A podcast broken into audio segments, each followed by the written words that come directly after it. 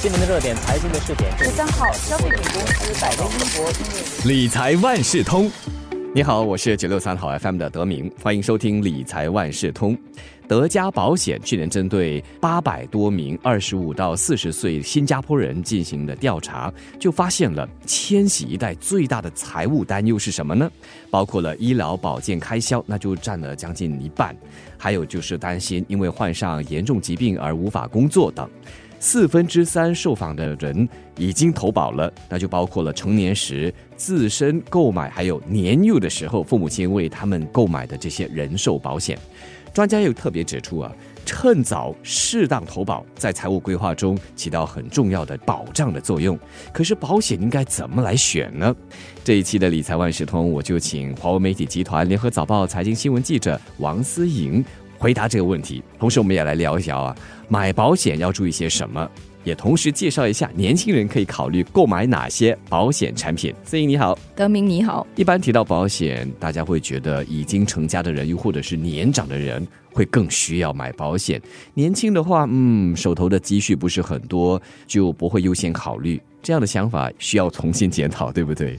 对这样的想法不完全正确，因为现在人均寿命延长，医疗成本也上涨，所以做好财务准备和有足够保障非常重要。年轻人应该了解自己的财务目标和财务健康状况，这样才能辨识出保障需求。专家是建议大家在身体健康且保费较低时购买保险。随着岁数的增长，不仅保费更贵。也有可能出现高血压等疾病，有些疾病甚至无法受保。在购买保险时，年轻人应该优先考量包括住院、残障收入、意外、严重疾病等。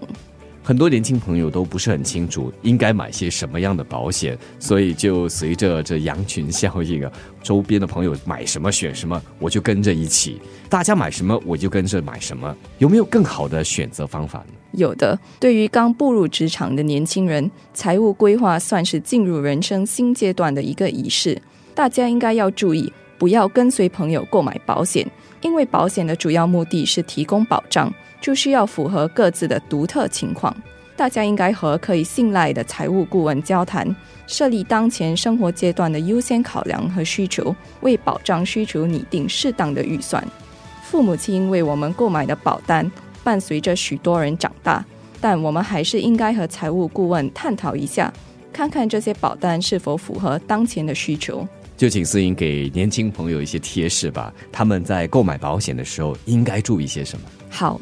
年轻人在购买保险时，要考虑到长期支付保费的能力。与其将每月的收入的固定百分比分配给保险，不如检讨一下可以负担得起多少保费。在检讨现有保单时，也应该考虑保障的需求，并同财务承诺一同进行全面的审核。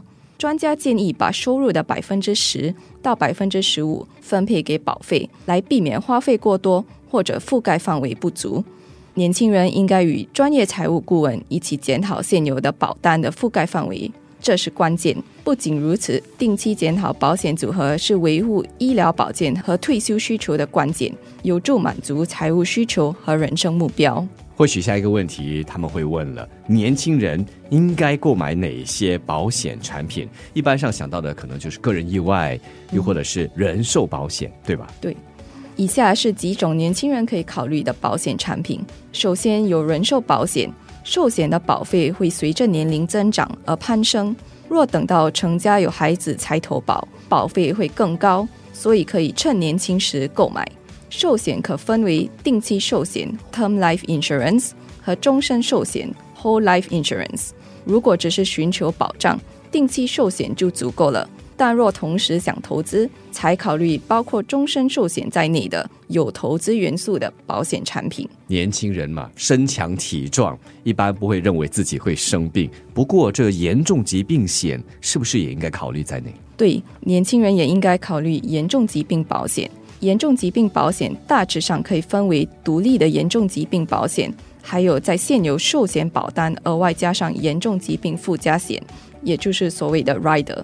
寻求基本严重疾病保障的年轻人，可以考虑定期寿险外加严重疾病附加险。选择适合的严重疾病保险时，应该按照年龄、享受保的严重疾病，还有家庭和医疗历史是否导致排除条款等因素来评估个人的需求。由于保费随着年龄增加，年轻人应该优先考虑，并且及早开始严重疾病保险。严重疾病保险或许需要保障每年收入的三到五倍，因为个人或许需要这段时间才能从严重疾病的严重阶段康复。嗯，年轻人一旦步入社会开始工作，一般都会有这个公积金嘛，那旗下就有我们熟悉的 Medishield Life。如果他们要先考虑这私人综合健保计划的话，可以吗？适合吗？是可以考虑私人综合健保计划。因为公积金旗下的终身健保或者 Medishield Life 计划是所有公民和永久居民享有的基本医疗保险，但是它赔偿的额度是根据公共医院以及 B 度和 C 级病房而定。如果打算在私人医院就医，或者是选择 B 度以上级别的病房，终身健保就无法提供足够的索赔，那么就可以考虑私人综合健保计划或者 IP。这个计划包括了终身健保和私人保险业者旗下的额外保险，后者一般涵盖的是公共医院 A 级或是 B1 级别的病房，或者是私人医院。如果是购买这个 IP 保险的话，应该考虑哪些涵盖的范围？年轻人在购买 IP 保险时，应该考虑想涵盖哪些范围？这就包括了长期是否负担得起，因为保费会随着年龄增加，同时。他们还要考虑医疗保健的需求，雇主是否有提供医疗福利、医院或病房级别的偏好等。一般上，公司会为员工投保，但最好还是购买自己的健康保险，因为公司有权改变保障范围。一旦你离开公司，保险就会终止，到时健康情况可能令你无法投保，或是涵盖范围受限。我们说年轻人生活比较精彩，相对年长朋友是活跃的多，可能会进行一些冒险活动，又或者是爱旅游。要考虑这些因素的话，个人意外保险那就很重要了，对吗？对他们也应该考虑到个人意外保险。这种保险可以涵盖意外身亡、受伤、食物中毒、交通意外、传染疾病等。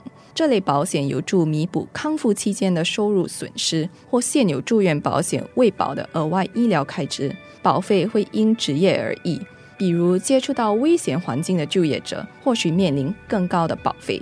年轻人在购买个人意外保险时，应该按照需求评估所需要的覆盖范围。在高风险领域就职和常接触户外活动或运动的人，可以考虑更高的覆盖范围。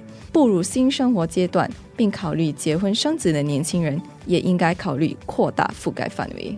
这一期的理财万事通，我们就来聊啊，投保的话一定要趁年轻，不但因为保费比较低，更重要的是趁早买个安心。那么年轻人应该考虑哪一些保险产品？在今天的理财万事通，我就请华为媒体集团联合早报财经新闻记者王思颖给大家做逐一的介绍。再次感谢思颖。理财万事通每期提供你最需要知道的理财与财经知识。如果你想了解更多，可以到早报的 SG 搜索“联合早报财经专栏理财简囊”。我是九六三好 FM 的德明，我们下期再见。